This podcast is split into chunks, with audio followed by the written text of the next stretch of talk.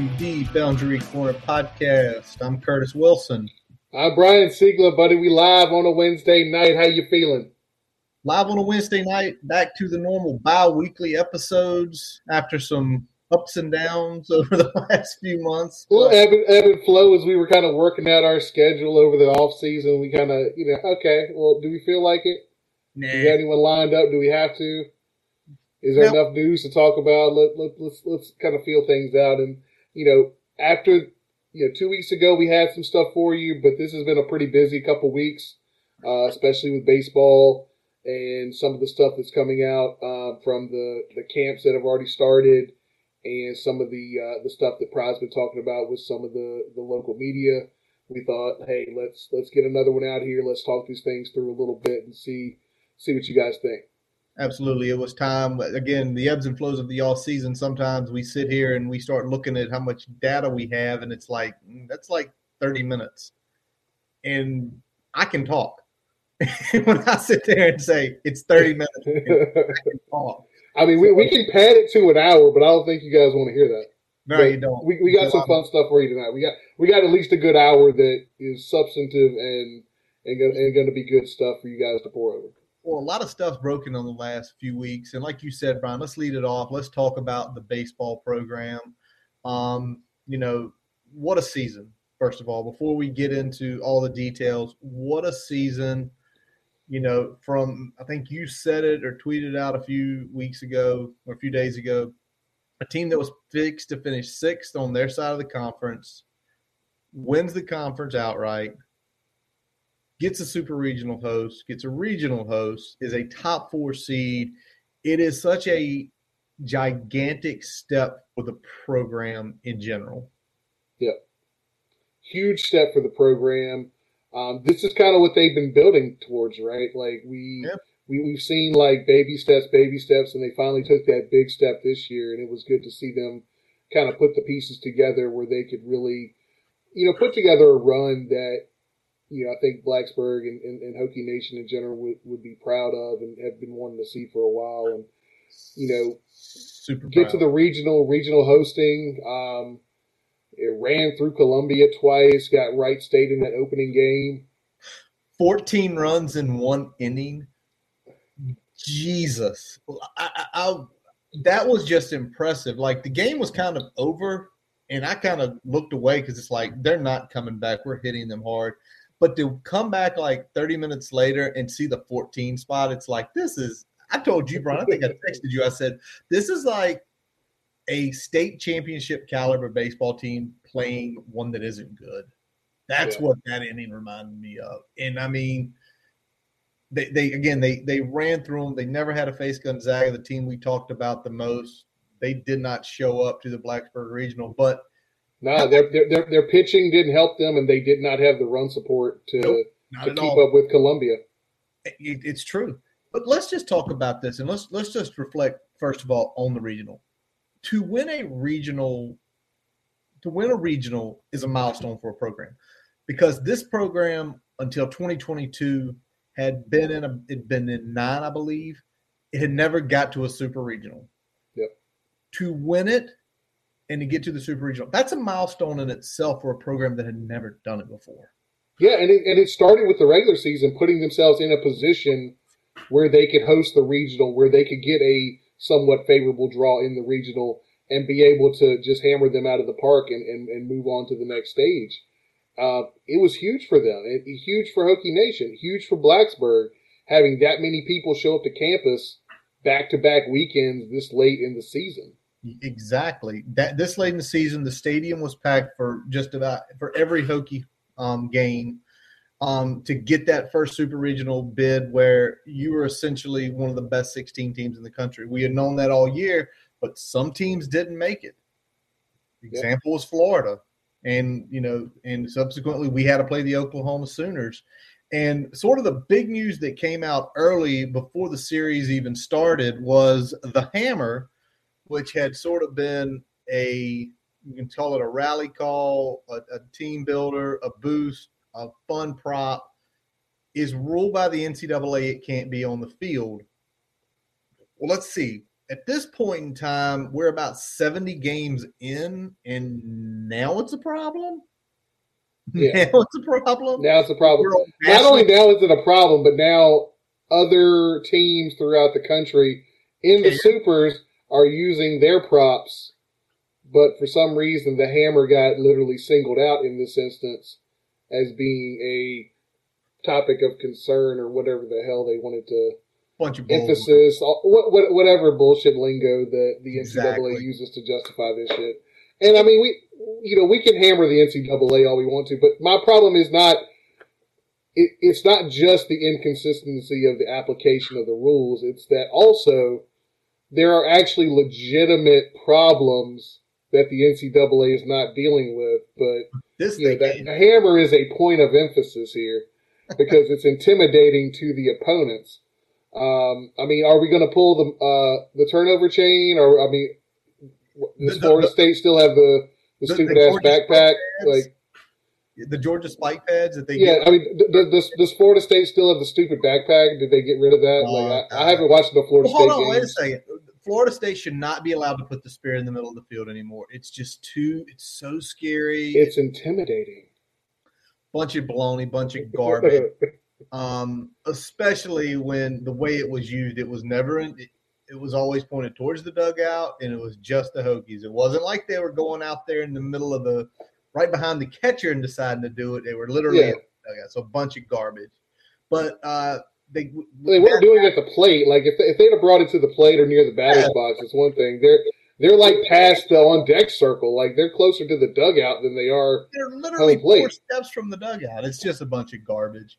But let's let's hit let's start game one, which was three o'clock. Um, the early game, but hey, an ESPN two game nonetheless. You get national attention right there, and you know the loss is five four. Yeah. Watching that game and the it, a good frame job's one thing. A ridiculous asinine frame job should never be called a strike. I don't even care if it's borderline. But when legitimately a catcher is attempting to pull it three to four inches back in and it's an obvious pull and you're getting a strike call, I was so pissed at that because it's like that that ball's three inches below the knees. Like that's not you can't swing at that. It's outside. Well, there was one call three strike that was about four four inches below the zone and two inches off the plate. It was on the white line. What are you talking about? Two inches. It was on the white line, which like it, legit- it was out of the dirt, and yeah, you, you said it pretty much on the white line, and then frame, framed as the corner. I was like, what? No, But neither here nor there about that. It took quite a few innings for the bats to get cranked up. You know, they did get cranked up late to cut into that lead, but it, it was just too little too late at that point. They had their ace going, and their ace is an ace. You could see, I'll say this their number one is probably going to be a guy in a couple years um, because I think he's a sophomore. Don't quote me on that. But you see, he had good stuff. He has potential stuff to, to keep his yeah, I, I, consistency was his problem. I think when, when he was on, he was on. When he had, when he had control, he, he was on. But you know, he'd have out he'd have outings where where he get plunked a little bit. This is one where he was locked in, dialed in early, and I think the calls you know, the, the the opposite uh, on our end. We we Yeah. were not dialed in early on, on the mound, and we weren't hitting. And you know, when we look back at this series at the Super Regionals, you, you can point at the missed opportunities in Game One as as to why we're not heading to Omaha. It's true. Um, but like you said, though, we had to get rid of, we had to pull our Friday starter in the second. The bullpen did a great job to keep it close. Um, and for us, with the guy, their number one who was who was pitching good, but then also getting the calls, we didn't see any of their bullpen. We saw him and we saw the closer, and the closer is one of the best in the country. Guys, ninety-five to ninety-six. And if you take a look at some of his secondary pitches, one goes down to about 86, and he has a 79 mile an hour something. It- I want to say it's maybe a curve, but that's who we saw. We saw their best two pitchers, and when you can't shell, and then with the zone the way it was, it hurts. But like you said, Brian, it's 5 4. That's the one that stings you. Yeah. Now, down 1 0, facing elimination, game two happens early afternoon, crowds packed, crowds jacked, and second pitch of the game, Biddison gone. Goodbye. And, we, we talk about the uh, the hammers. That I like that they broke out the air hammers uh, for the home yes. runs. Yes, they should have got an inflatable hammer. Yeah, just to really drive it home. And then you know, third inning, two run shots from Cross and Hunter, and the game's five. You know, basically at point five nothing, and it looks like it's going to be a cruise. But you know, Oklahoma to their credit, kept fighting and fighting and fighting because we get up into the fifth inning, you know, bottom four, they cut the lead to one. And then Schobel comes out, answers, gets us back rolling again. Um, but reality kind of set in. We talked about having to use the bullpen in game one. It happened again in game two. And it was Hackenberg, who I think he's got the stuff, but you can tell being a younger guy, his arm's not quite there. But to me, his strike, his fastball looked fine. He just could not throw a breaking ball to for a strike to save his life. Yep. So, yeah, and, and, had to go to the bullpen again. So now you got you know Hurney and Higgins coming in, and now you got you know three of your your key members of your bullpen have thrown significant innings now. Yeah, thrown significant innings because game one, to their credit, they kept you in it. But game two, because Oklahoma's battling back, they had to pitch great, and Hurney pitched unbelievable.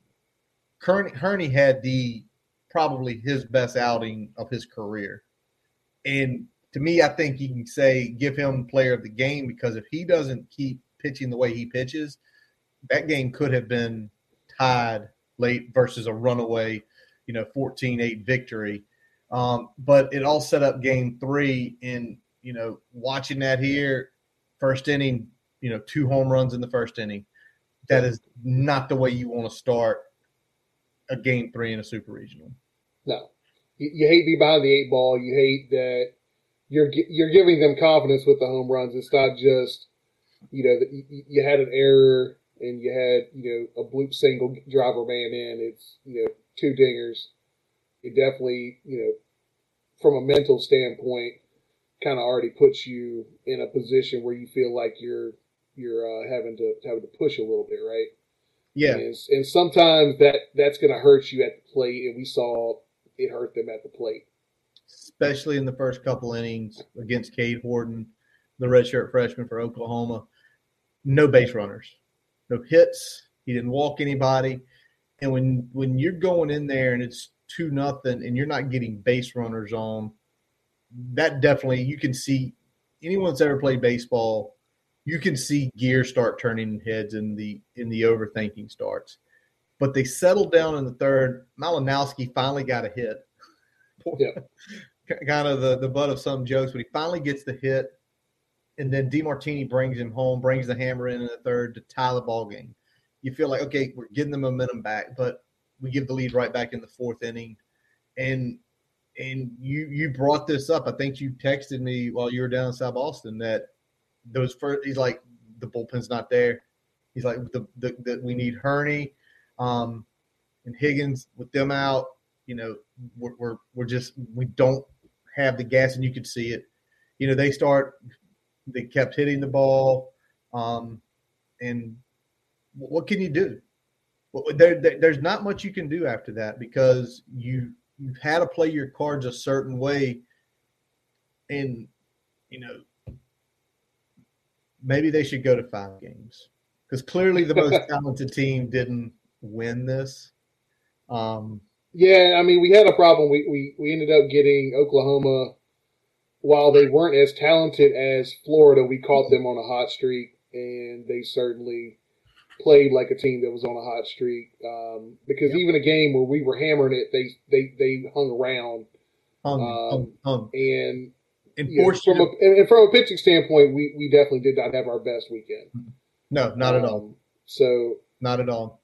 And the, the, hanging around and hanging around is having to use Hurney for almost four innings. Because if they don't hang around, hang around, and you can use him two. Maybe you can bring him back in for two more, and maybe it limits it. But you know, after they got down so much, it was you have to start swinging, even if it's bad pitches. Because Sunday, to me, the zone widened back up again for Oklahoma. Because there, there were a couple pitches I saw Gavin Cross was going to be a top 10 pick or swinging at. You normally don't see him swing at, but when they were getting called low and outside, he's he's swinging at the ball because you know it's going to be a strike. I've got to try to put a bat on it. So, you know, unfortunate, you know, the super regional ends in heartbreak, but it's the steps. And you said something. What did you say to me today, Brian, about um? You sent me. I was, talking, I was talking about getting getting eyes on the program. Yes, there you go. That's um, what it is. Yeah, th- this is getting more eyes on the program. You're you're seeing Blacksburg on TV in meaningful games late in the spring. Um, so this is gonna this is gonna have a trickle down effect. This is gonna matter long term. Um, th- this shows that hey, you know, we can we can hit with the big boys. If you come here, you can play, in big games. You can play in big games. You can have a chance to go to the College World Series. You will have eyes on you to where you can potentially be a top ten pick. Yep. Um, and someone else, I cannot remember the name. Somebody was chatting about it today. He's he got he's going to get a second round grade. If you can remember and you message us, I will mention you on here. I just can't remember it because I'm getting old. But it's also a way of. I think it was Schobel that I think Schobel was the one getting it. Yeah, I think is that okay. But you talk about getting the eyes, but it's also money. When you make regionals and you make super regionals, it's extra money for those non-revenue sports. Baseball and softball have the potential to be revenue sports, though.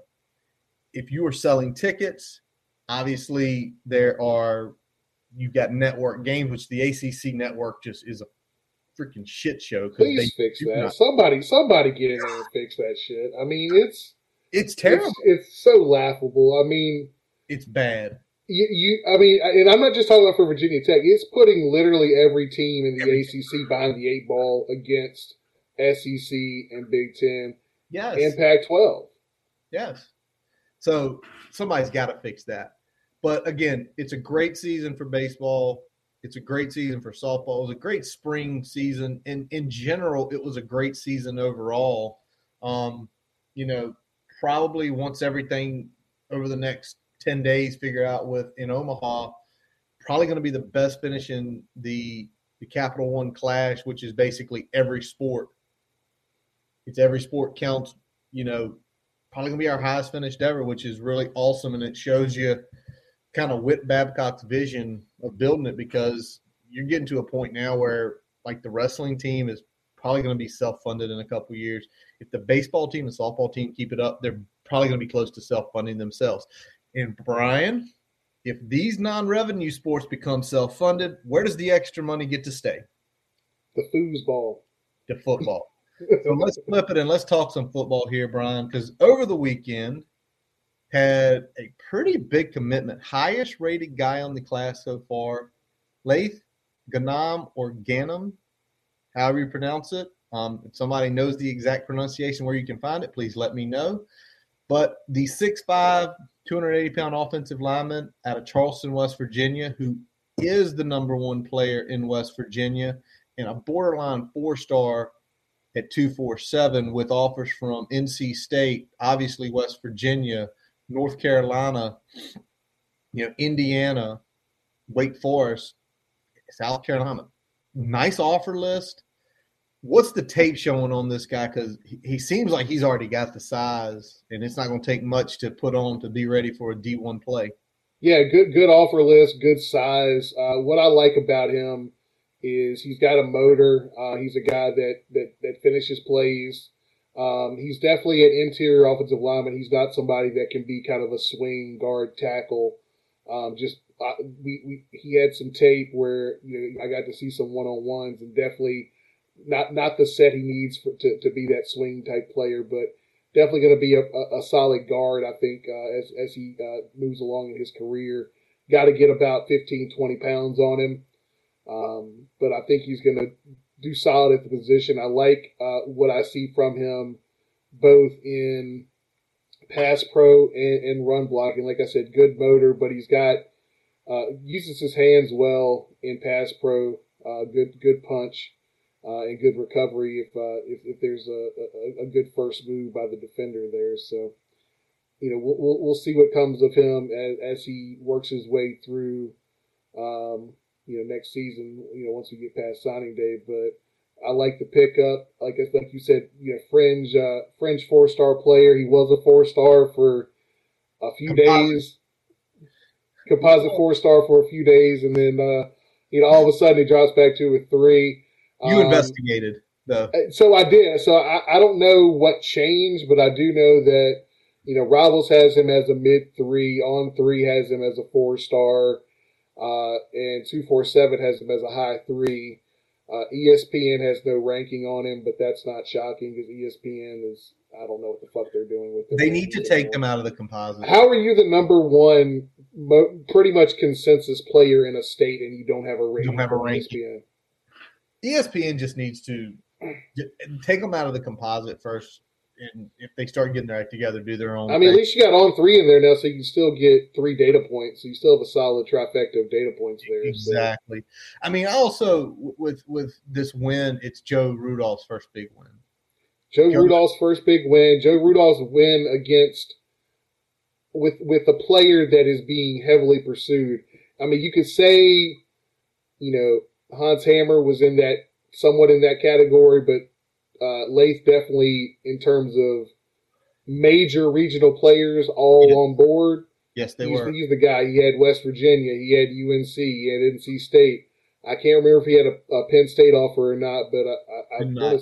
did not. Okay, did not have that. Had the South Carolina offer though. Yeah, South Carolina. That was the so, but but and, and, he had his visits lined up. So it's a big win for Joe. Sean Quinn was the uh, was the secondary recruiter on that as well. But that's I think that's something that we all mentioned about Joe recruiting.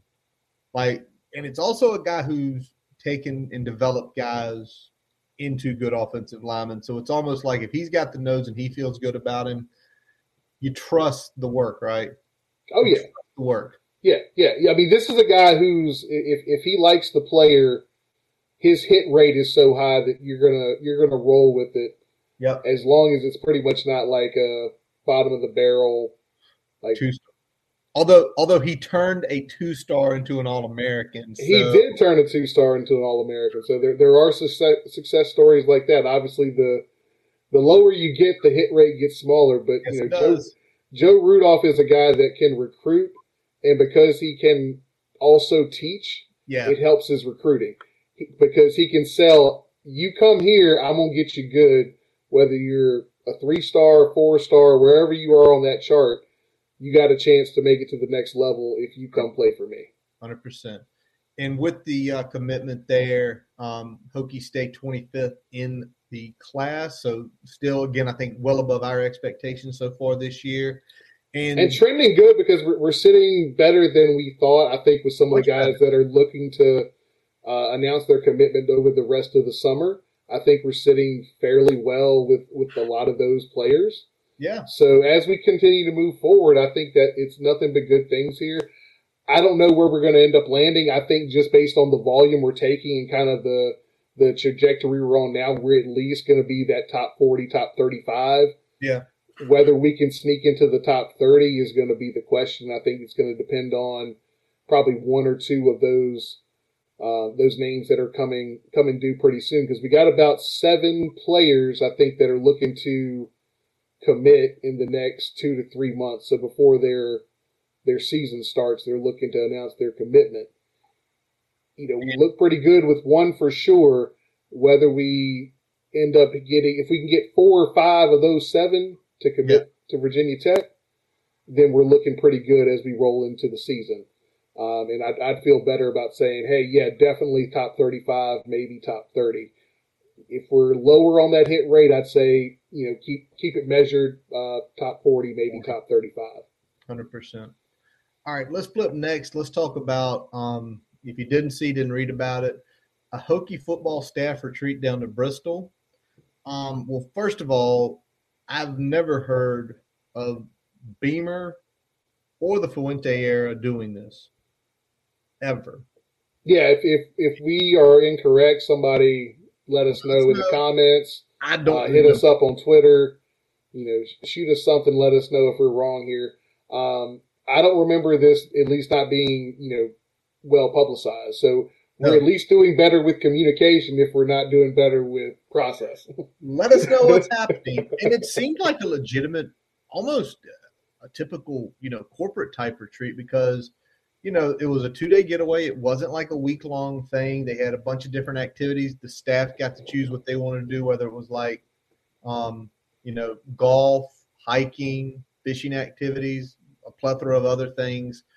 So it was almost like you're going to get away, but we're also going to do some, uh, you know, some things. And one of the big things was having Jim Phillips, the ACC commissioner, come in and speak to the guys, kind of about the the the the, the changing landscape of college football. I think that was that's pretty big in general, right there. Hopefully, you said a little bit about the ACC network deal. Well, let's hope it gets better. Sorry, that's twice we've already mentioned that. yeah, we're oh, we're gonna harp all year. Wait until wait until the season starts because that first night game at Lane at eight o'clock at BC is going to be on the ACC network. It's Sorry. still wild that they were showing uh, fall football reruns while baseball, softball tournaments, softball tournaments are going on. And, so, sorry, softball regionals, baseball uh, conference tournaments are going yeah. on. Exactly. Like, what, what the hell are you doing? we're, we're, we're, we're going to harp on this all night. And I mean, I can complain too because, you know, I felt like, you know, th- this is one thing, but a lot of times when there was games on at the same time, they were going to like UNC instead of uh, Virginia Tech with in terms of network priority. Yeah, and I didn't like that shit because you should put the team from the conference that is hosting yes in the in the better position. It's true. My my opinion. I, am biased. I'll, I'll, admit it. but you know, I, I, think I've got some logic behind my my justification there. So. Yes, you do. Yes, you do. But you know, additional to having Phillips there, and obviously some staff fun stuff. Also had a motivational speaker. Brian, were you shocked when you read one of the first things that this motivational feature discussed was relationships? Because Jesus, Brent, relationship pry. Put it as his nickname. Yeah, I mean it's it's all about relationships, and I mean we're seeing some of the proof in the pudding so far. So, um, and let's be honest, regardless of anything else that happens and, and anything else that that Brent Pry does, when we looked at the previous regime, we saw how fractured those relationships were. Yes. So, win, lose, or draw, he's going to end up leaving this program better than he found it because we're at least going to be sitting in a position where we know that the coaches in the high schools in Virginia trust what's happening in Blacksburg from a relationship standpoint. And, and I think that that's a better building block for you know, whether Pry has, you know, long term success at Virginia Tech or whether the tenure is is in the same ballpark as Fuente and we're looking in doing this thing again in five or six years. Yep. Again, regardless of, of how that is, I, I like where we're sitting and where we're heading in the direction that the program is taking right now than I have in, in a while. So, yep. But you, but you mentioned it right there. The other thing they had the speaker talk about was trust which is big because, like you said, they're laying trust in the programs around the Commonwealth and around the region about what we are as a, uh, you know, as a football program. The last piece was interesting though, and I hear this and it makes me think corporate, but it talked about what are our best practices in teaching. You know, to have a motivational speaker come in and talk about that because that is something as football coaches that sometimes don't get through. Some guys are great on a whiteboard, can draw up amazing plays, but man, to actually show a kid what to do, they're not good. So I found so, it interesting. Yeah, I'm thinking of two things. I'm thinking of like, was what they're talking about? Was it based on like differentiation of instruction and growth mindset? Was that was that kind of the type of like filtering that through football? Like I mean, those, those are definitely heavy buzzword, buzzwords in the education and teaching fields. Is True. you know, so is, is that something that they were talking about? How how you gotta you know what's the best way to get to you know people that learn differently or people that Yeah. need different levels of motivation to get out of them what what their ability is right? And then focusing on you know the building blocks with with the uh, the growth mindset you know you don't have to reach your goal right now but you need to win today get get better today. Focus focus on that and, and, and, go one one day at a time one step at a time until you reach your goal. And keep that goal in mind but you got to attack it every day that like like you're going to achieve it or you're not going to get there Hundred percent. One other thing he kind of mentioned, I want to get this kind of pull the curtain back from your playing days down at Sydney. He talked about he did this also because he wanted everybody on the same page, same page, same narrative, same language, same messaging when dealing with the team. And I'm also going to think probably dealing with all these camps and all these recruits coming through. Why is it so important? Literally, because he took the whole staff. This wasn't just like he took the 10 coaches on field and some GAs. Legitimately, if you saw the group photo, it was like if you are in the building and doing something with the football program, you went to this. if you're on if you're on payroll at Merryman You're there.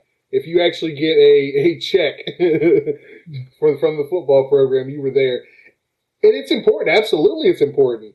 Um, and I mean, we talk about all the time you having consistent messaging, and that that's what they're talking about is having consistent messaging from every coach, every member of the staff. When you when you go to someone, you know that if you ask them a question, you go to the next person, ask them a question, you're getting the same response, and that that breeds professionalism across your department. That breeds professionalism across your program, and that means that everyone is also accountable and dependable on on these areas, right? That's the expectation. He, so he's setting an expectation that if you're a part of this program, you've got to talk and understand and be able to speak on a lot of the things that these coaches do. And if you can't, you need to know exactly who to send them to and what to ask them. And- I think, I mean, that's important in term in, in recruiting. That's important in coaching. That's important in you know nutrition. That's important in making sure that you're doing the right things with treatment to keep your body right. It's top down, man. It's awesome. And it's awesome to see things like this, it, it being publicized and then talk, not just publicizing a picture. Because you can always publicize a picture and not say much behind it, but then actually seeing what we did, why we did it, who showed up, what we talked about. Again, the doors are opening back to the program is such a big thing. And then, and speaking of opening, like talking about things, you know, DJ Sims, who went into the portal, was announced he's no longer on the team. Um, he's still on scholarship at the school for the upcoming school year, um, but it, it's some it, it's the I don't know the rule exactly, but basically he can be a student, be on scholarship, not counted against the scholarship. Uh, apparently, Lincoln Riley did it with like ten players. If a, if a player medically retires or decides to no longer play football, they can remain on scholarship at that school and not count against Yeah, the, the, the scholarship number for the program. Yep. And basically, you know, Pry just said he came to me and just kind of said he just didn't want to play football badly anymore. And I know that can happen. We've seen it happen with tons of guys, even more highly touted guys than DJ Sims, that they get there and it's the amount of work, right, to put into to be a Division One athlete. It's an absolute grind. I mean, just Oh, yeah. as a Division three player, it was an absolute grind. I can only imagine at the Division one level what type of uh, grind it is, especially for guys that are playing multiple years, especially for guys that you know have other things on their plate as well. Yep. So So that's the way the direction went with DJ. And then finally, you know, Rashad Purnell, it, it, he commits to Liberty just the other day. Um, I'm I'm glad he did land somewhere rather quickly, just Yeah. for him. yeah, Um, good for him. I mean, that, that's that. If you if you want to stay in state and you it doesn't work out at a Power Five program, I mean, right now, Liberty or ODU are probably the places you want to be in terms of whether you want to stay there for four years or whether you want to give it a one or two year shot and then you know, transfer, get the transfer portal to, to, to you know, get back on the Power Five level. Yeah, because I mean, those those schools are still in showcase games every year. Yep, they are. You get you get TV time, you get eyes on you. We still don't know the reason why. Um, I know we'd love to know, but we don't know why right now. But um, it looked like Pry talked with Loren Johnson out at Highland Springs, and a path was given to keep his spot, but it didn't happen. And they released him of his LOI. That's something they did not have to do. Yeah, they could have literally sat on that thing until the end of until August when he asked to enroll, but they didn't. They did the right thing early. Um, it's like once once whatever thing was not achieved, they were like, all right, well, you go do what you need to do. You know, you're, you're free to do that. And I and I, I, you know, you can you can criticize Pry, you can criticize the situation, but I think overall, um, you know, you always want to get a guy from Highland Springs on your team, but but if there's certain things that whether it's the university not allowing or whether it's just a a level that you, you, you need your players to perform at um, off the field or, or, or, whatever it is. Um, you know, you can't make exceptions, um, or at some point, you know, the rule doesn't matter. Or the, absolutely, if there were things that go on and things weren't met, you have to stand on your laurels on that because you start breaking them left and right for certain players and certain things, then what are your what what are you resting on anyway? So you, you know, don't want to lose your locker room when playing exactly. and things like that. So Why I, mean, I, I, I, get it, and then like I said, it, it is what it is. Um, yeah, I wish Rashad Purnell nothing but the best, and anyone pretending that this isn't a blow for the Hokies is probably kidding themselves. It is a blow because he was um, underrated. He was, was, underrated. He was, he was underrated. He was underrated, and I think, uh, and, you know, we talked about it, him being a tweener and that hurting his overall ranking. You know, if he'd if he'd end up in a three technique, I think he'd have been all right uh, with us. Uh, played played at that level, and that's a need position. Um, you know, this year and next. So, uh, you know, thankfully we've got some other guys coming in. Hopefully, the young guys will will show out, and we're able to, you know, shore up that position group. But you know, it's definitely going to hurt for sure. Absolutely. All right. So w- we got to talk about this because I thought he was in the Hall of Fame, but he's not. So Corey Moore, the man who coined the Terror Dome back in 1999, is not in the College Football Hall of Fame. He is eligible again this year. And I'm sitting here wondering how. How? Ready? Drum roll. Here are your credentials. He played two years of Division One football. In those two years, 31 sacks, including 17 in one season, which broke the Big East record. He was a second and third team All American in 1998. In 1999, he one upped it. He went and he was a unanimous All American. Also, in both those years, he was the Big East Defensive Player of the Year. One of those years, it was unanimous. It was the first time it ever happened in the 10 year the 10 years of that conference at that point in time.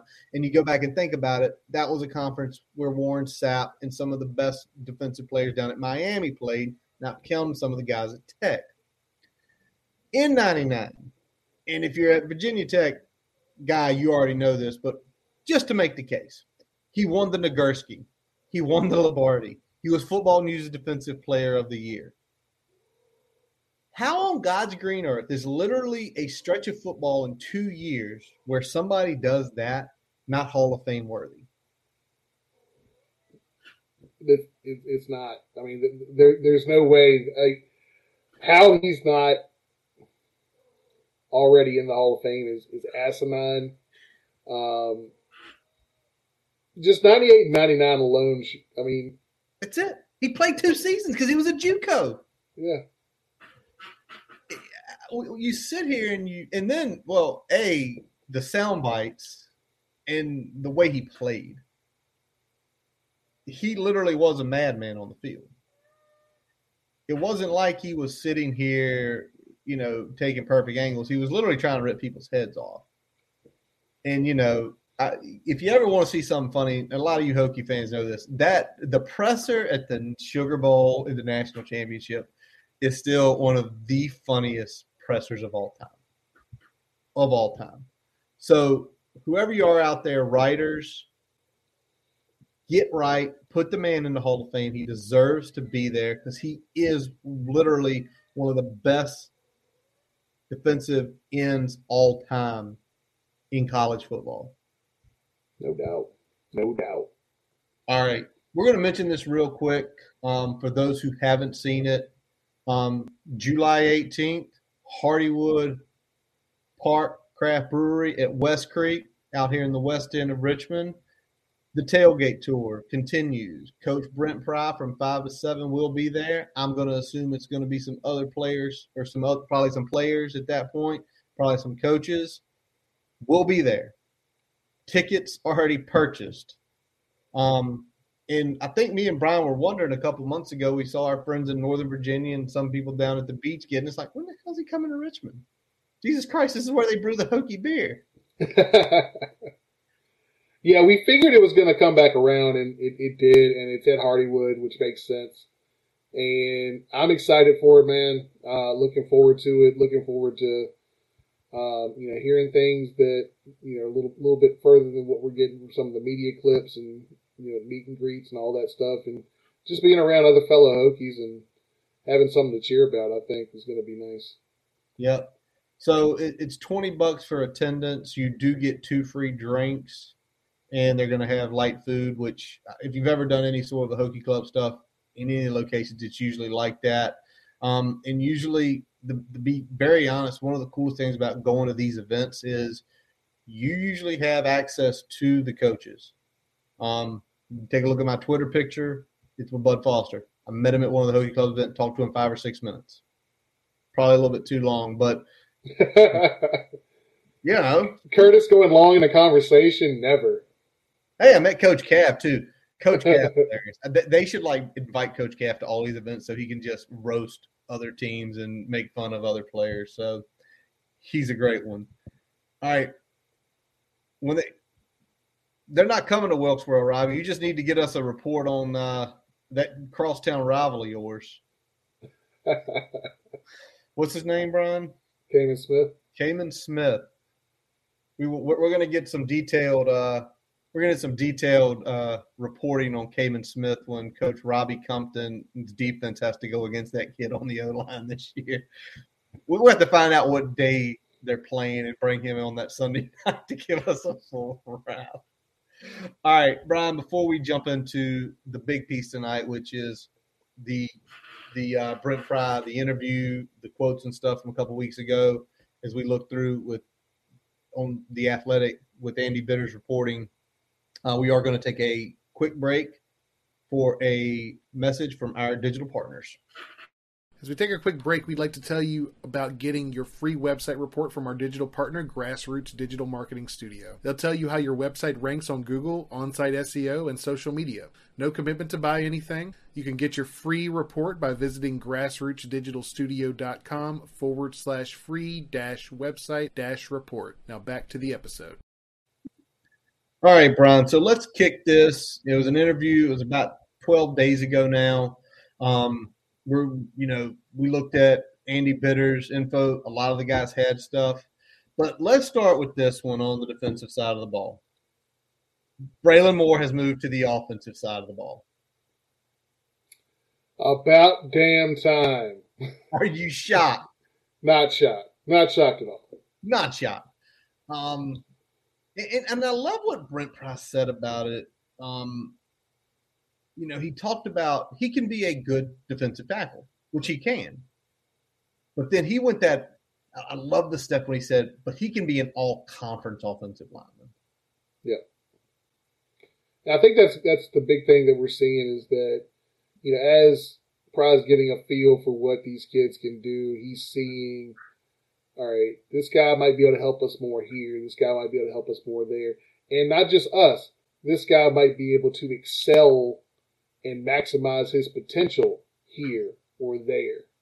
And I think that's the biggest thing because, you know, yeah, when you have depth issues like we have at defensive tackle, which we also have them on offensive line too. So you know, it, it, it's probably needed to pay Paul here, but uh, when we're looking at uh, when we're looking at this situation, it's about getting guys into positions where they can be their best, regardless of where those holes are in the roster. Because you know you can plug, you can you can find a guy in a portal, or you can you know have a guy that next man up.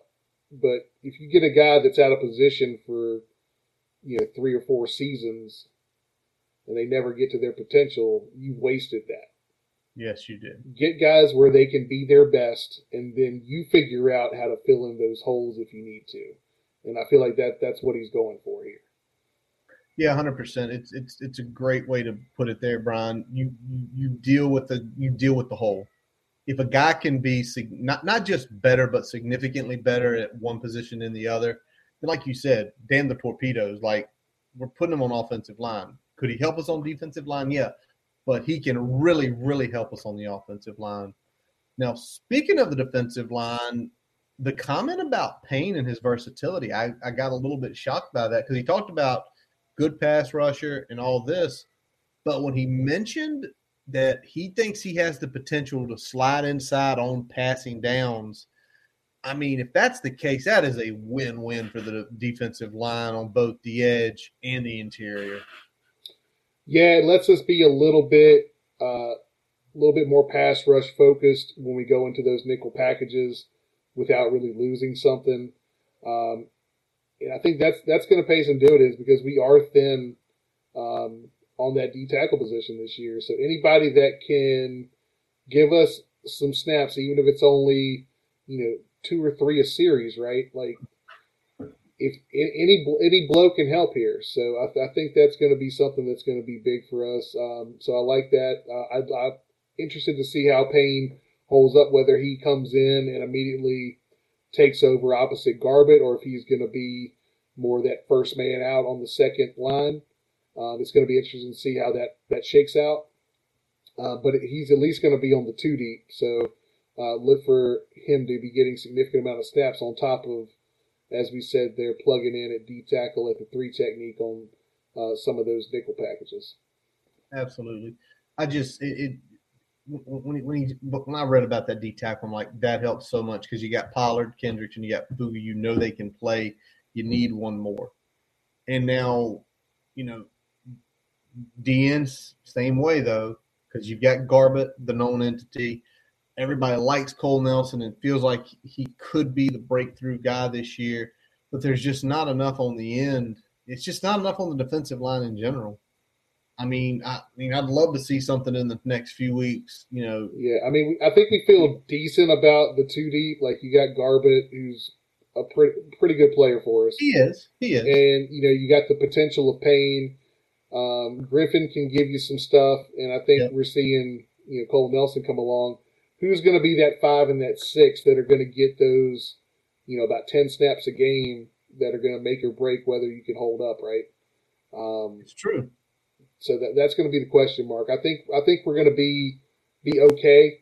Um, those first two lines, both at DN and D tackle, it's going to be those, like I said, ten to a dozen snaps that that third line is going to have to take. Uh, that's going to be the question mark. Are are they going to be able to give us enough to hold up? Yep. It's also wondering can CJ McCray come up a little bit more, just a little bit more. He looked good in the spring. The question is, can he take that step? And the same with Penei. Penei looked good in the spring, but can they take the steps? But like you said, Brian, if you tell us McCray and Penei, yeah, I didn't mean to make that rhyme, but it did. It's if you right. can, if you can, like you said, just stealing a snap here, here or there, stealing a tapestry here or there, and just being effective, not, you know, not necessarily blowing the doors off somebody, but being effective good technique, you know, whether it's causing disruption, holding down, you know, you know, holding up a, a blocker. That's it's those little things, it's the game of inches that's going to be so key. Now, speaking of games of inches, in the linebacker room, seems like Brent Pry wants Dax to lose some inches and get a little bit leaner and lose a little bit weight over the next couple months here.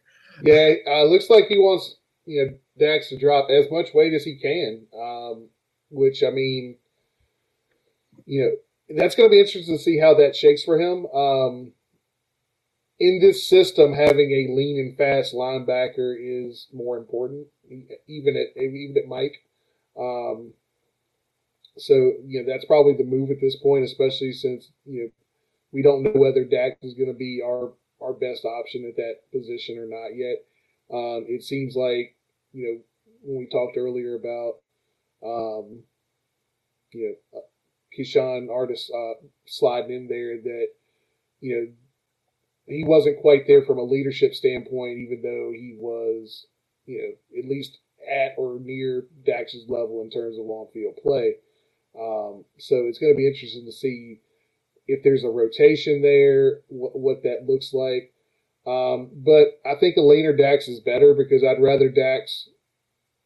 You know, Dax has shown me that he struggles sometimes shedding blocks, whether he's at the weight he was last year or at the weight he was two years ago in 2020.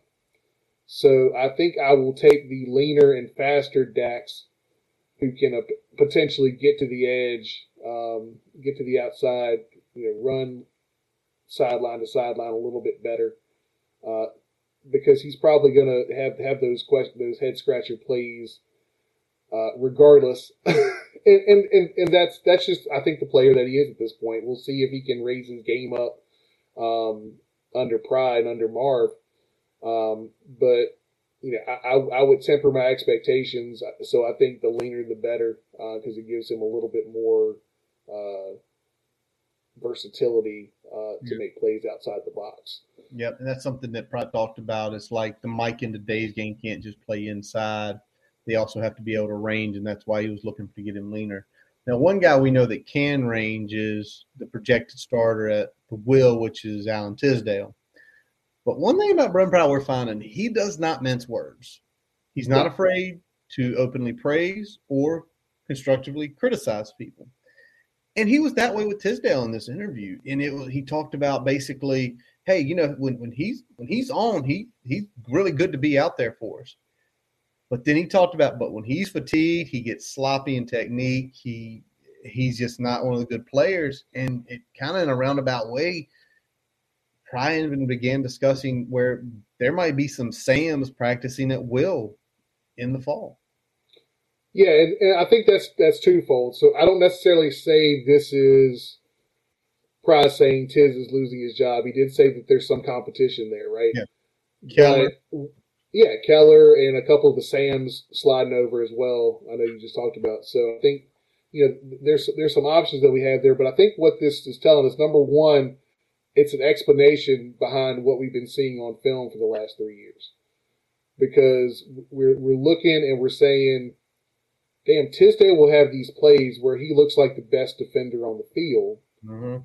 and then two plays later he looks like he's lost, or just isn't getting to where he needs to be. Like there's there's just so many things that um, were just head scratchers, and we didn't know whether you know, is it effort, is it fatigue is it not knowing assignment? Like there were so many things that we, we, we had question marks on, and this definitely goes a long way, I think, towards answering those questions about his inconsistent play. The question is, number one, can he get better yes. between now and the fall? Because it's not so much a lot, a lot, of fatigue. I mean, a lot of fatigue is, is mental, right? I mean, yeah. Because I mean, you know, he's in shape.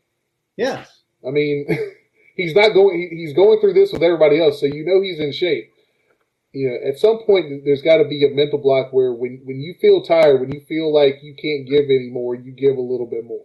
Yeah. And you got to push through, and that that's a mental thing, and and sometimes it takes. I think that I think this competition, uh, this this this like culture of competition that that Pry's breeding could help with that because he is being pushed beyond that limit consistently. Yep. He's not given the option to quit. He's not given the option to not not get to the line or not not go through. It's a, it's it's it's more than that. Um, so I'm hoping that that type of atmosphere is going to help him. So, but number two, when we talk about other guys getting reps and we talk about Sam's getting reps, if you can't get Tisdale to where you want to be, if you've got other guys that can go in there and give him some blows, some extra blows Yeah. where he can be fresh for more of the game, you get a better Tisdale and you don't get as many holes in those moments where he's fatigued. Exactly. Um, now, one thing he did say, and obviously it, it goes to what he was talking about having the Sam's practice. He feels good about the Sam's. He feels good about Keontae. He feels good about JR. He feels good about Kalai. Um, and the thing is, I think me and you talked about the other day, Brian. Keontae's the best overall. He can do a little bit of everything. He can cover. He can blitz. Um, he can play man. JR, safety, probably more coverage, maybe play a little man. Kalai's you're going to come attack. So we might be tipping our hands. Let's say you got to give Tiz a blow, you move Keontae over to Will, and you bring Lawson in. You might be tipping your hand. Hey, we're we're coming this time because who we've got on the field. But sometimes that doesn't matter, does it? It's execution. Like you know what's going to happen now. You have to execute against what we're doing. Yeah, I mean, 75% of the time we're, we're bringing an extra man Anyway, anyway. So there, there's going to be some degree of attacking that, that's happening, um, you know, regardless of who's at Sam or who's at Will. Um, I don't necessarily call it tipping your hand, but I think it's definitely saying, I mean, you know, we're coming after you. Now we're just saying we got this specific guy coming after you. Um, and you know, if I if I know Lawson's coming after me, I might get rid of that ball a little bit quicker than I'm ready to. Just a little bit. just a little bit. Because he's shown how quick he can get there. And again, it's like the Walker thing. If you keep Walker out there, well, they're maybe they're just dropping him into flats or some sort of coverage, not blitzing. But I, I think how he feels about the Sams really, really tells you that a couple of those guys, especially Lawson, that he looks at athleticism on the field. And if you've got some high athleticism, he's going to find a way to get those guys on the field because of the way he likes to attack. He values speed and athleticism over, you know, some some of those other things that I think uh, the previous regime may have valued more. I'll leave it at that. Um, I, I, think he's looking to get guys that are fast, that like to hit, and that like to go after the quarterback, especially at those linebacker positions. There you go. All right. Rob, Rob, Robbie said it best, so I'll throw it up here. What's that? You know what's coming, you but can you stop There it? There you go. Can you stop it? If you know it's coming, can you stop it? And a lot of teams cannot. All right, let's go to the the room that he said basically he feels the best about the defensive back room. Talked about the safeties. He feels like there's four guys there between Conner, People, Stroman, and Hawkins, which is great to hear. Um, Yeah. Because only one of those guys is out this year, after this year, and that's Conner. So that room's ready to roll. Not only the this year, safety the safety room is in good hands going forward for at least the next you know two to three years. So yeah, um, you feel good about that. Um, you got a, a a bona fide leader in that room, but you also have you know one guy that's played significant snaps. You've got a guy that you know has played you know some decent time in his short time here with Stroman, and then you got Hawkins that's kind of mixed in here and there, um, you know, throughout his time in Blacksburg. So you got a really good mix of, of ability and experience. And you know, the question is going to be: Is Conner's transition going to be a good thing for him? We'll see. Um, I, th- I think that's the biggest question mark for everybody right now with the DBs. But in terms of just experience and ability, I feel pretty good about safety. Can I say something real quick? Yep. I think if Conner wasn't doing a good as job at safety as he could have been down at at Sam, I think Brent probably would have flipped him. I don't think he would have waited or hesitated if he did not feel comfortable leaving him back at free safety or field safety, whatever you want to call it. Look, I mean, look how he did the rest of the year. He's not been afraid to just move guys, even guys you're expecting, like Braelon. Yeah. I mean, you know, Braelon did not have a bad spring at defensive tackle. He just felt better there. So I think if he felt better about it, he'd move it. Um, let's talk about the corners again. A, again, a group he feels good about with you know Chatman and Murray, Strong and Elijah Howard and DJ Harvey. Um, but he did mention again he still wants one more. What what what sort of why is he wanting one more? And is the one more? Do you think he hasn't? We haven't seen anybody come through the the portal because it's he doesn't want one more just for this year. He wants one more for two to three years, or why? That, that would that would be my inclination out the gate because I think he feels. I'd, I'd go one of two ways. So so let, let me let me throw the caveat in there. So I think okay. he feels I think he feels good about Chatman. He feels good about Strong, and he feels good about Harvey when he's in the slot. Okay. I think he is fine with Murray and fine with Howard or Johnson, whoever is uh, you know playing boundary and field respectively. Okay. Now, I think what he wants is either he wants a dude. He either wants a dude, which I mean there are very few of them. Yeah, and there ain't many dudes in the portal because for what this unit has in experience, they definitely lack in terms of high ceiling, high caliber player. There is not, in, in terms of what they've done so far, there is not that guy that's had that one season that has said, damn, you better watch out for him this year. Exactly. They're very, they're, they're a solid, solid two to three guys, another two guys that you feel comfortable with. There's a lot of good depth, but there's not anybody great on that unit. So you're looking for a dude. Short of a dude, you want to find a guy that has two to three years of eligibility left that can play in that spot either ahead of Murray or ahead of Howard and Johnson. All right. That, that that's what I'm thinking. Just because they they would like to see a little bit of a ratchet up with that next man up there in case there is an injury. Yeah. All right, let's flip over to the offense, Brian. And you know something that just I know it jumped out at me. It probably jumped out more so at you. He was talking about what you've seen on tape already. Tyler and Joe like multiple formations. yeah, yeah, we, we we had a whole episode with that with uh, our buddy Robbie Compton that's plugged in a little bit here for us. With we went through, you know, we like multiple formations. We like moving tight ends over the field in motion. We like lining them up all over the field. We throw some unbalanced formations out there. They deploy the tight end, uh, and they use that to create the mismatches and the areas where they can outflank the defense. Yeah. And, and, and, and that's the bread and butter, and then they line up and run a play at you.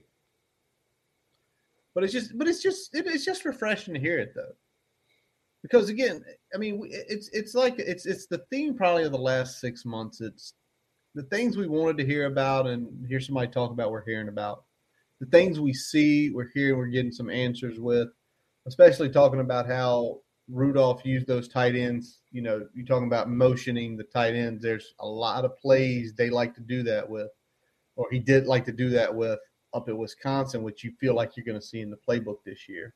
Yeah. And something else he was very adamant about, and I think we all feel this as Tech fans and just as football fans in general. He says they've got to figure out ways to be successful in the run game, and yeah.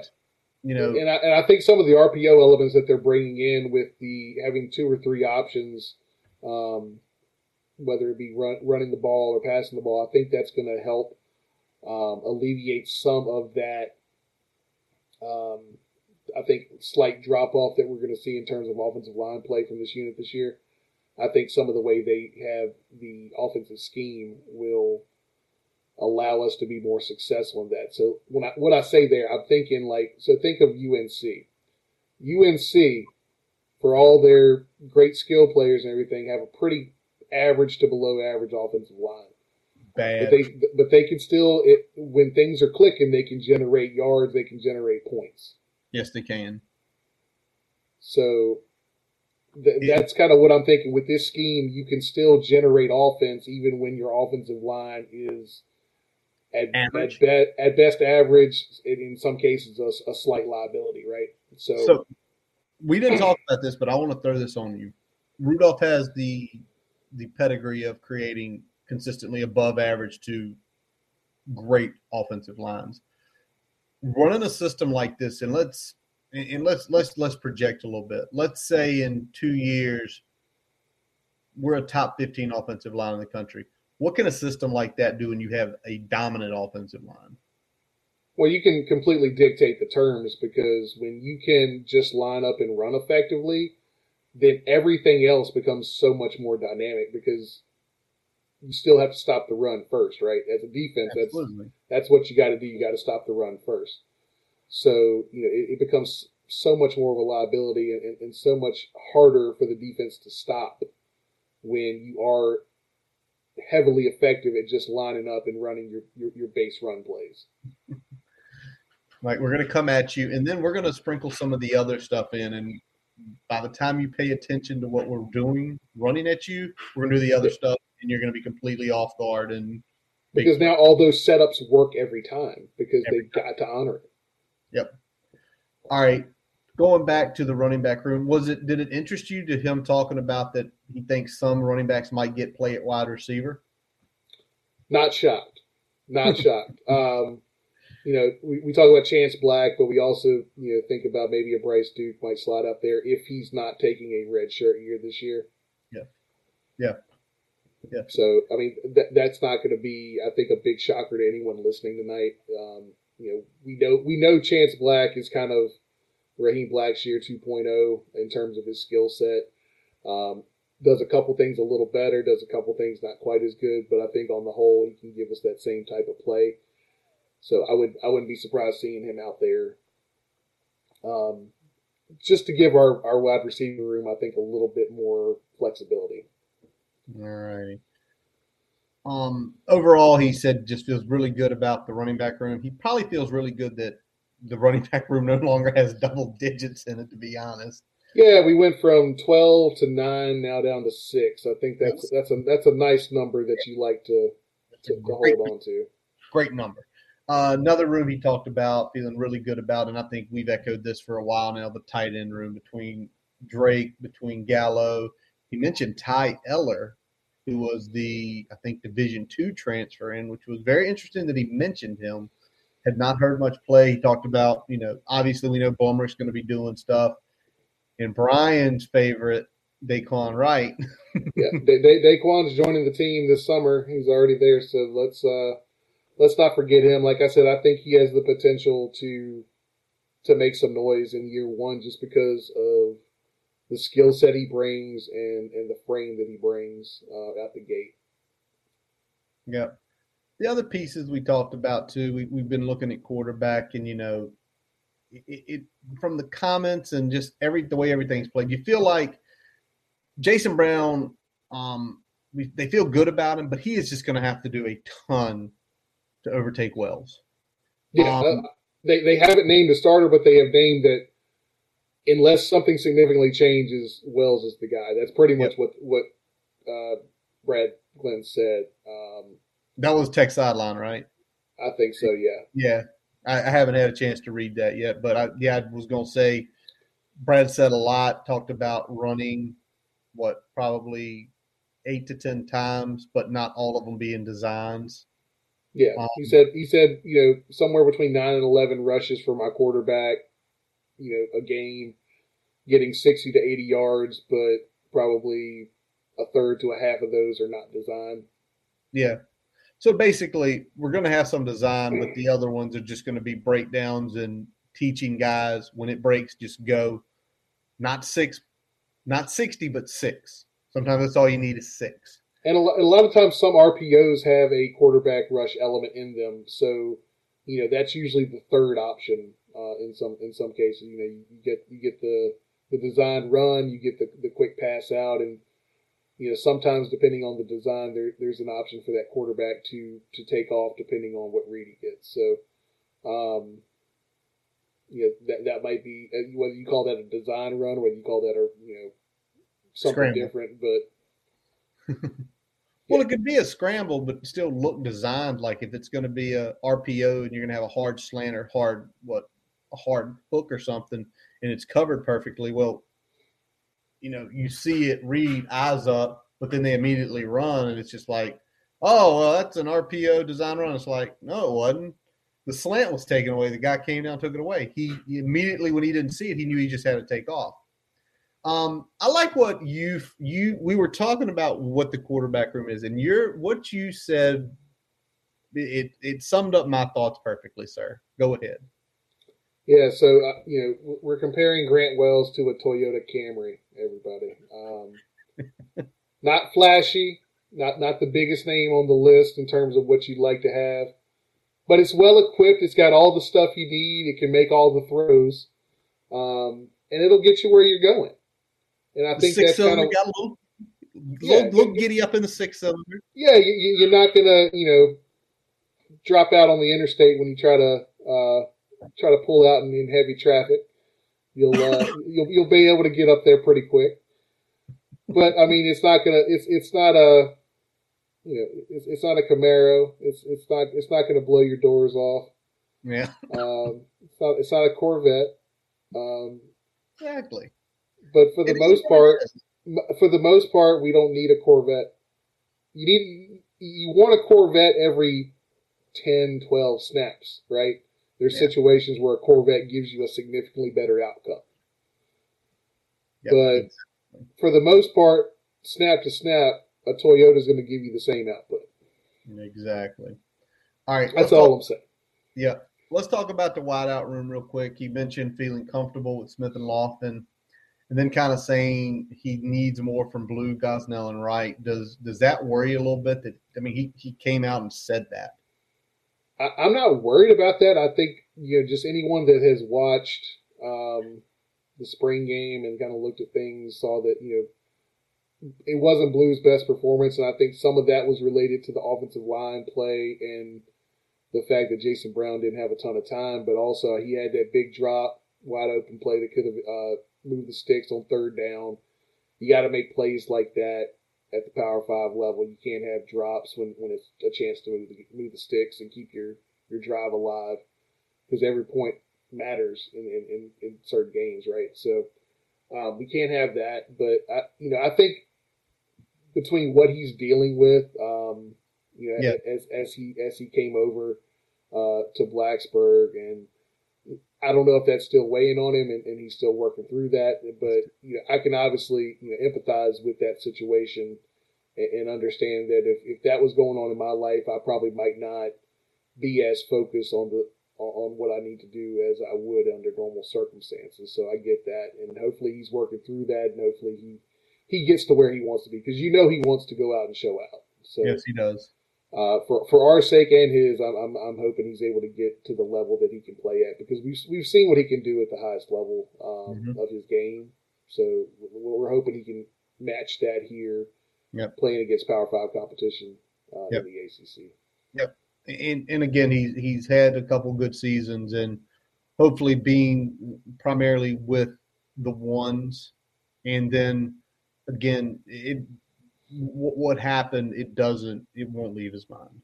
It won't leave his mind, but you hope as time goes on, it's not at the forefront because I think, to be very honest, Jadan Blue to have practiced in the spring was amazing. Yeah, what happened that that in itself tells you so much about him. But hopefully, gets in the fall, things a little bit more calm the kid can show out. I think the kid can be the stick mover, and we're going to need him. And I think him playing with Wells is going to help. Uh, not knock on Jason Brown, but I think playing with Wells is going to help. Playing, being consistent, which a lot of times that's what it takes, right? Sometimes you just start getting out there and you're playing with the same group every day. You're running the same routes. You're playing the same position. Consistency, and you grow right into it. All right, big guy. Let's let's talk about it because this is the worry point. Oh yeah, offensive line, and you know when somebody says I feel good about six guys, and you can name five of them. Yeah. I know the five that I know five of the six that, that he uh, he feels good about, and thankfully five is all you need to start an offensive line. Yeah, but five five is not going to make it through a twelve. Five is not going to make it through a, a, Power Five season. No, it will not. So we feel good about Johnny. We feel good about Caden. Feel good about Silas. Feel pretty good about Parker. and feel good enough about Jesse Hansen, right? Exactly. Um, when we look, he said six. Who is the sixth? And, and and that got my mind, that got my gears turning here. I was like, all right, let's. When I look at the the spring game, yeah, I was there. I watched it again a couple times afterwards. Jack Hollyfield is the person that looked the best on the field that wasn't in that group of five that I just named. So is is, is Jack Hollyfield the six? Is it a Bob Schick, um, who did not have a really great spring game? Um, is it Daniel Milichik who had a up and down spring game? Um, that's the question, and I think It's, it's no if I had to put my, if I had to put my money on there, it would be Jack. You think it's Jack? Okay. Yeah. Because there's no way it's anybody else. Because everybody else is either walk-on, walk-on, or true freshman, right? From Yeah. our calculations. Um, maybe, maybe. Um, I mean, you said he played the best there, but when you mix matching offensive lines and you mix matching defensive lines, that's really tough to see, right? He was with the group that should have probably meshed the best.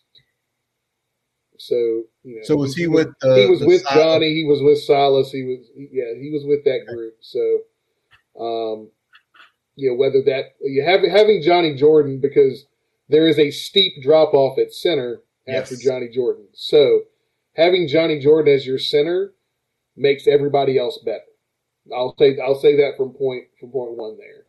If you were if from a spring game perspective, if Johnny Jordan was your center, your offensive line by default was going to be better. So Right. you take that into account and you look at that. Is that why Jack is performing better, or is Jack performing better because of his ability? Is he showing consistency in practice and in scrimmages when he's mixed matched with, with different players? Um, that that's what we'll find out, I'm sure Oh yeah, because we're we're definitely going to at some point see at least a six, probably a seventh or an eighth uh, lineman that's going to have to pull some significant duty this year. So I mean, it, it's offensive line. I mean, I played it. I got nicked up. I missed games. Um, we usually had two or three offensive line miss at least one game every year. Um, that's going to happen. So we're going to have to have at least another guy step up. At least, mean, hopefully one that can play tackle because right now maybe Bob Schick can play tackle. Um, Maybe that's why he's the six because he can play tackle. But you talk about getting nicked up, and again, why why why people are in this in Hokie Nation are falling in love with Brent Pry. He said it. If we have a couple guys get nixed, it's sort of the that's the oh shit moment. Yeah, absolutely. Any anything beyond an interior line, sorry, anything beyond a guard getting nicked, I'm worried. uh, you know, uh, it, it, it's going to be sort of one of those rough, rough seasons because it's going to be like if, if if we go through twelve games and no offensive linemen have significant or missed time, it's a miracle. So go ahead, start praying. You know, Yeah, some stuff going. because like I there. said, I, I feel like you know Jack, maybe Dan can give you a game, at least A a, half, at least Yeah. a half. Um, I don't. If a tackle or a center goes down, I'm worried. I'm I'm very worried. Unless unless Jack can can play center as well as he can play guard, but I feel like if Jack could play center as well as he could play guard, he would have been playing center in the spring game. potentially. All right, one real quick thing. Um, this is not Hokie related, Brian, but I just saw this announced um, earlier today. The next five years of Army Navy was announced, Okay. and uh, here's a couple interesting ones. They're going to go maybe the first time ever. They're going to play in Boston. They're going to play at Gillette Stadium on the 23rd, 250th anniversary of the Boston Tea Party in 2023. And write this one down. I don't know how you get tickets. December 14th, 2024, FedEx Field for the um, 225th anniversary of the USS Constitution. Okay. Um, I have been told. I like that they're celebrating that. I hate that it's at FedEx Field because that Oh, is the shittiest stadium in the Well, it is.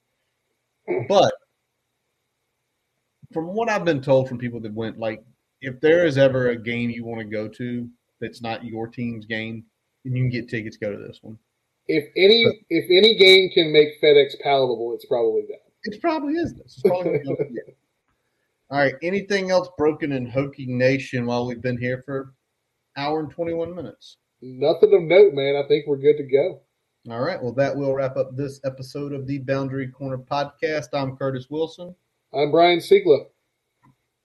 Visit our website, boundarycornervt.com, to listen to all of our episodes. Speaking of episodes, check that episode back in February where Brian and Robbie talk about the offensive and defensive sides of the ball to get you some insight of what potentially you could be seeing on the field this September.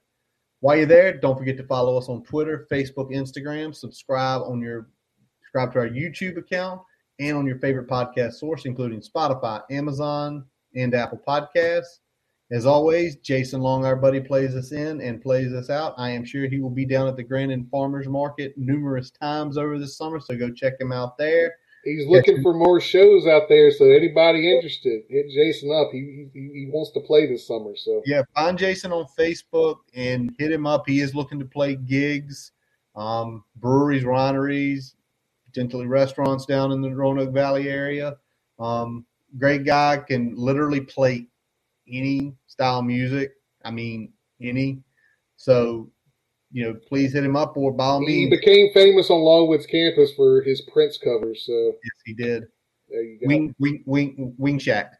Um, and by all means, for you guys out there in the Roanoke Valley area that might have interest and can't find Jason online, message us. We have been friends with Jason for a long time. We can phone call him and get him in touch with you. But as always, catch him on Spotify and Apple Music. We thank you for listening. And as always, let's go. Hokies.